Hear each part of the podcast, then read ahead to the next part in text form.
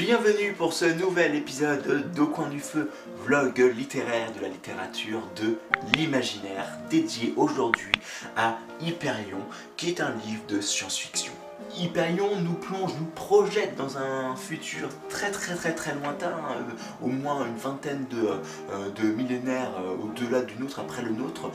où en fin de compte, eh bien l'humanité a réussi à euh, conquérir l'ensemble de la Voie lactée de notre galaxie. Sauf que l'humanité s'est euh, séparée en deux branches, hein. Il va y avoir euh, nous, hein, donc euh, des êtres humains similaires à nous, avec euh, des têtes, des bras, des jambes, avec une colonne vertébrale, avec assez rigide, hein, avec une rigidité, et les exos qui sont des humains qui sont un peu des humains pieuvres, hein. Ils ont décidé de vivre euh, en apesanteur complètement, et ce qui fait que ça a une incidence sur leur euh, de, de génétique, hein, sur leur comportement, sur leur physiologie, et euh, ce qui fait que cette différence euh, physiologique, hein, entre ces deux euh, sous-espèces de l'humanité fait qu'il y a eu il y a une, des confrontations qui se passent, et notamment des, des fights, hein, des escarmouches qui a eu lieu, et qui en, au début de l'histoire d'Hyperion est plongé à son paroxysme, puisque les exos vont attaquer, vont lancer une attaque massive sur Hyperion. Le truc Hyperion, ce n'est pas une planète économiquement ou commercialement importante, mais mystérieusement, spirituellement, c'est une planète qui a une certaine importance. En plus d'être une des huit planètes où se trouve un labyrinthe, hein, une, une planète labyrinthique, où en fin de compte, quand les premiers colons sont arrivés, ils ont découvert euh, ce labyrinthe, alors que euh, creuser dans les roches a une précision euh, incroyable, donc ça ne pouvait pas être quelque chose de géologiquement possible. Donc euh, c'est quelque chose qui a été fait, euh, qui a été euh, dessiné et pensé par des êtres intelligents, et donc euh, comme c'était les premiers arrivés sur la planète, eh bien, il y a eu une certaine aura mystère autour de, de ces huit planètes, mais en plus de cela, il y a le cringe et les portes du temps. Bon, pour faire simple, hein, le cringe c'est le diable, hein, en tout cas sa manifestation la plus tangible, la plus palpable euh, qui puisse exister du diable en personne, de toutes les mythologies, euh, religions ou légendes que vous pouvez connaître sur la bonne vieille planète Terre. Et de ce fait, eh bien, l'hégémonie, hein, qui est ce gouvernement qui gère euh, l'ensemble de, des planètes euh, humaines comme nous, hein, pas les exos, hein, on va dire les, les intros, hein, eh bien, en fin de compte, euh, ont décidé d'envoyer cette pèlerine pour, en fin de compte, essayer euh, bah, de, de brosser le sens du poil le cringe, et essayer de sauver euh, Hyperion, en tout cas de la menace des exos, ou c'est ce que j'en ai un peu compris.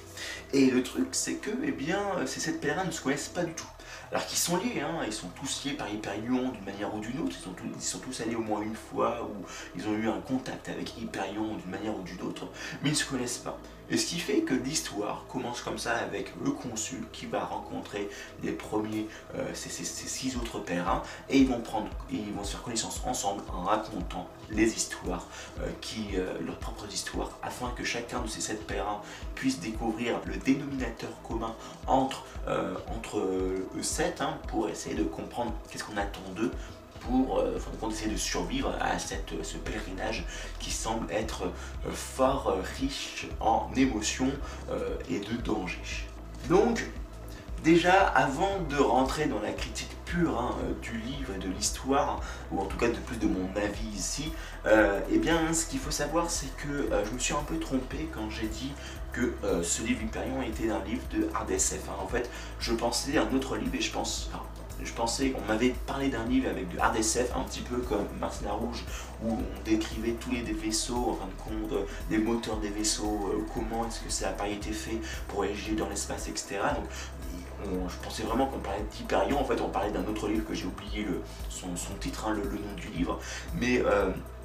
il n'empêche qu'il euh, y a quand même une vraisemblance euh, physique, puisque ici, il est question de cryogénisation ou d'un état, en fin de compte, second, où on arrête euh, de, de vieillir, ou pas forcément en arrête de vieillir, mais en tout cas, notre organisme, euh, notre métabolisme se est en pause afin de euh, faire la traversée euh, de l'espace intersidéral entre les différentes planètes et les différents systèmes solaires. Et ce qui fait que ici, même si c'est pas de la hard S F euh, comme on pourrait s'attendre avec à travers, comme on aurait pu s'attendre avec un Mars la Rouge ou autre, ou Nexus, il n'empêche qu'il y a quand même une certaine vraisemblance euh, scientifique, ce qui fait que ce livre peut être intéressant à cet égard, même si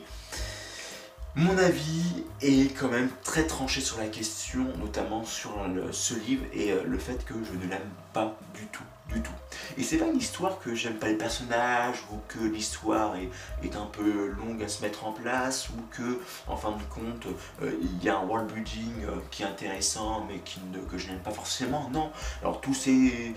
toutes ces choses qu'on peut évoquer peuvent, euh, ça, ça, c'est ce qu'on évoque le, normalement hein. Quand on fait une critique d'un d'un livre. Moi j'aime bien parler soit de la symbolique, soit euh, le, du world building, ou en fin de compte, ou euh, de l'aventure des personnages, de, de qui ils sont, comment ils sont faits, comment ils sont fabriqués, qu'est-ce qu'ils, est-ce qu'ils sont lisses ou pas, est-ce qu'on peut se projeter à leur place ou pas. Le truc c'est que ce livre-là euh, m'agresse, ou tout du moins euh, titille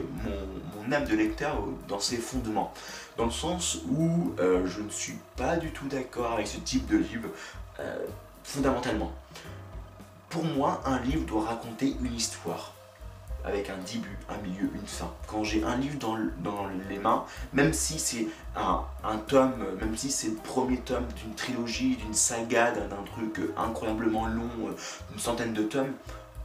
je m'en contrefiche, hein. Le but c'est que dans le livre que j'ai, j'ai une histoire qui tient la route. Il peut y avoir un truc qui vient avant et un truc qui vient après, c'est sûr, mais je veux qu'il y ait une histoire. Et là, il n'y a pas d'histoire. Enfin si, il y a une histoire, je vais le résumer, mais il n'y a pas de fin. On nous laisse comme ça, fin de chapitre, fin de livre, au milieu, comme ça, comme si, euh, voilà, comme si, voilà, j'ai un cheveu qui tombe sur la soupe, je dis, ah, voilà, c'est bon, je mets fin au repas alors qu'il me reste encore la moitié de la soupe à, à boire et euh, mon yaourt à, à manger, par exemple. Donc, ce qui fait que, ici, je ne suis pas du tout, du tout content de ce livre. Je, je, il,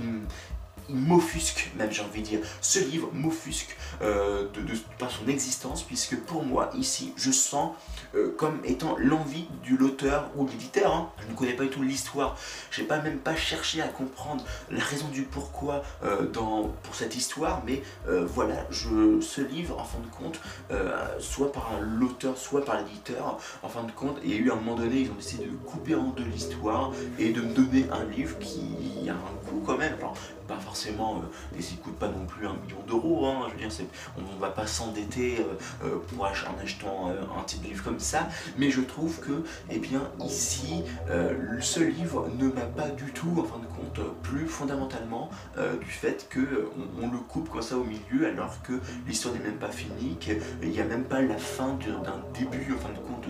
d'une partie d'intrigue. Non, on nous laisse comme ça en plan. Et pour moi, ça, c'est vraiment ce côté de voir les lecteurs comme étant un moyen et pas comme une fin. Dans cet esprit, hein, en fin de compte, on, on dit, certains philosophes disent qu'il faut voir l'être humain, euh, son prochain, comme étant une fin en soi et pas comme un moyen. Et là, clairement, pour moi, ici, j'ai l'impression que c'est un truc commercial, mais, mais très commercial, euh,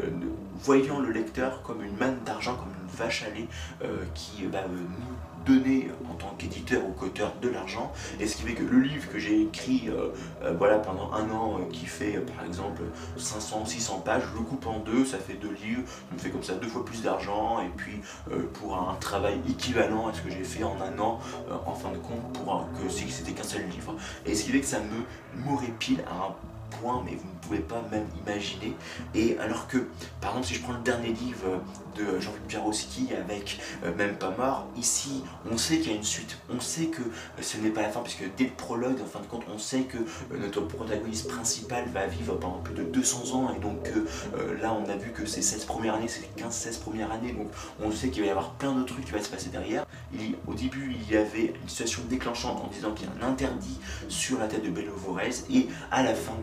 a été levé, voilà. Alors on sait qu'il va y avoir une suite, on sait qu'il va y avoir d'autres péripéties autour, en fin de compte, euh, de la royauté, euh, de ses frères, de, de sa mère, euh, de, de, de son oncle, et cetera. Mais qu'importe, il y a eu, euh, pour une partie d'intrigue, il y a eu une fin à cette partie de l'intrigue. Et là, clairement, il n'y a eu aucune fin, quoi. L'intrigue, on la laisse comme ça en suspens. Alors oui, effectivement, il y a des sous-histoires. On peut dire, bah oui... Euh, il y a cette pèlerin, apparemment, euh, le, il y a eu un foreshadowing au début, parce que le consul lui dit, moi, je suis le numéro sept, mais je sais que jamais je ne parlerai, jamais je ne dirai mon histoire, on n'aurait pas le temps de la, de la dire. Donc ce qui fait qu'on s'empoigne, en fin de compte, le truc en disant qu'on va raconter six histoires, et enfin, six histoires vont être racontées de sept pèlerins, et puis le septième, lui, le consul ne va jamais raconter euh, son histoire, et il va y avoir la fin du livre. On sent à peu près les choses comme des choses à peu près identiques, ce qui fait que Il y a eu trois histoires racontées dans le premier tome. On sait qu'il y aura les trois autres dans le second tome, ponctués en fin de compte de, de la suite des aventures euh, du groupe de, de pèlerins, et ça mettra la fin à l'histoire d'Hyperion. Ouais. Mais dans ce cas-là, vous fallait raconter six d'un seul coup, quoi. Fallait nous donner les six histoires, nous raconter toute l'histoire d'un seul coup. D'autant plus que c'est pas comme si le livre était immense, qu'il faisait mille pages comme un gagner la guerre. Non, ici, voici la taille du livre. Voici la taille du livre. trois cents pages, quoi. À peu près trois cents pages. Je vais vous... Allez, je vais pas être pingre, je vais vous dire le nombre de pages exactes dans cette version que j'ai. deux cent quatre-vingt-deux pages. Et encore, le deux cent quatre-vingt-deuxième page, euh, la moitié est reliée, hein. Et puis euh, bien sûr, quand il y a une fin de chapitre, il y a toujours des, des pages des blancs. Pour moi, clairement, ici, hein, Hyperion, euh, c'est non merci, quoi. Alors peut-être que je me fourvoie, hein. Il a euh, un gros mea culpa dans ce cas-là pour les fans d'Hyperion qui vont s'offusquer de ma vidéo en disant mais il n'a rien compris à l'œuvre. Il a même, ah, ça, ça se trouve, il a, il a même pas lu euh, le livre, que euh, il a à peine, il a lu en diagonale les, le, les différentes pages et qu'il euh, ne comprend pas toute la profondeur de cette histoire. Et dans ce cas-là, eh bien, merci de m'éduquer, de me dire pourquoi Hyperion est incroyable et quelles seraient les raisons, rien qu'en ayant lu ce premier tome, de lire la suite, puisque pour le moment, oui, il y a des mystères en suspens, mais euh, tellement que, en fin de compte, euh, fondamentalement, alors bien entendu, dans ce point-là, moi je suis assez romantique et romanesque dans, ma, dans mon expérience, dans mon lien intime que j'ai avec les livres, puisque euh, voilà, c'est peut-être très français, franco-français, donc euh, peut-être que si vous êtes belge, suisse euh, ou, ou euh, québécois ou même africain ou, ou autre, et que vous avez une autre philosophie de la relation avec les livres, et eh bien peut-être que là, fondamentalement, il va y avoir un problème dans notre discussion, mais si en fin de compte, vous comprenez euh, cette optique, ce, cet argument que je vous expose, et que euh, vous savez que ce livre pourrait potentiellement me plaire, vous êtes un, un fan d'Hyperion et, et de, de tous ses livres, et eh bien expliquez-moi s'il vous plaît, éduquez-moi pourquoi est-ce que je devrais continuer à lire Hyperion euh, en sachant que déjà ce livre-là, eh bien euh, à la fin du, du, du premier tome, et eh bien euh, je... Voilà, ça me fait ni chaud ni froid, euh, qu'importe en fin de compte euh, ce qui va se passer pour les, pers les personnages, quand le contenu peut mourir dans la première page du tome suivant, que ça me fait vraiment ni chaud ni froid, j'ai, oh, je ne me projette pas du tout euh, à leur place, et puis euh, voilà, enfin, il y, y a plus une sorte de world building que euh, la création de personnages vraiment bien haute en couleur. Alors oui, c'est sûr qu'une fois qu'on a vu les histoires de différents personnages, le prêtre ou le, le militaire ou le poète, il y a certaines... Euh, une certaine euh, sensibilité qui commence à, à se créer entre eux et moi, le lecteur, mais sans plus de ça, je sais que bien euh, c'est pas quelque chose d'extraordinaire, de, enfin je, je ne suis pas pris de frissons euh, euh, romantiques ou romanesques en, en lisant ou en finissant leur histoire. Ceci met fin donc à cet épisode d'Au coin du feu, où je trouvais un Hyperion m'avait vraiment agressé au plus profond de mon être en tant que lecteur. Bien entendu, ce n'est que mon avis, si vous en avez un autre, eh bien, il peut être tout à fait aussi pertinent. Et voilà, et on peut continuer à échanger, à palabrer autour d'Hyperion, ça ne me posera aucun problème. Euh, et même, j'ai envie de dire, mieux vaut continuer à échanger, peut-être que ça nous permettra à toutes et tous de changer notre regard autour de ce livre qui euh, peut être intéressant à bien des égards. Sur ce, je vous dis à très bientôt pour de nouveaux épisodes pour voyager dans les pays de l'imaginaire.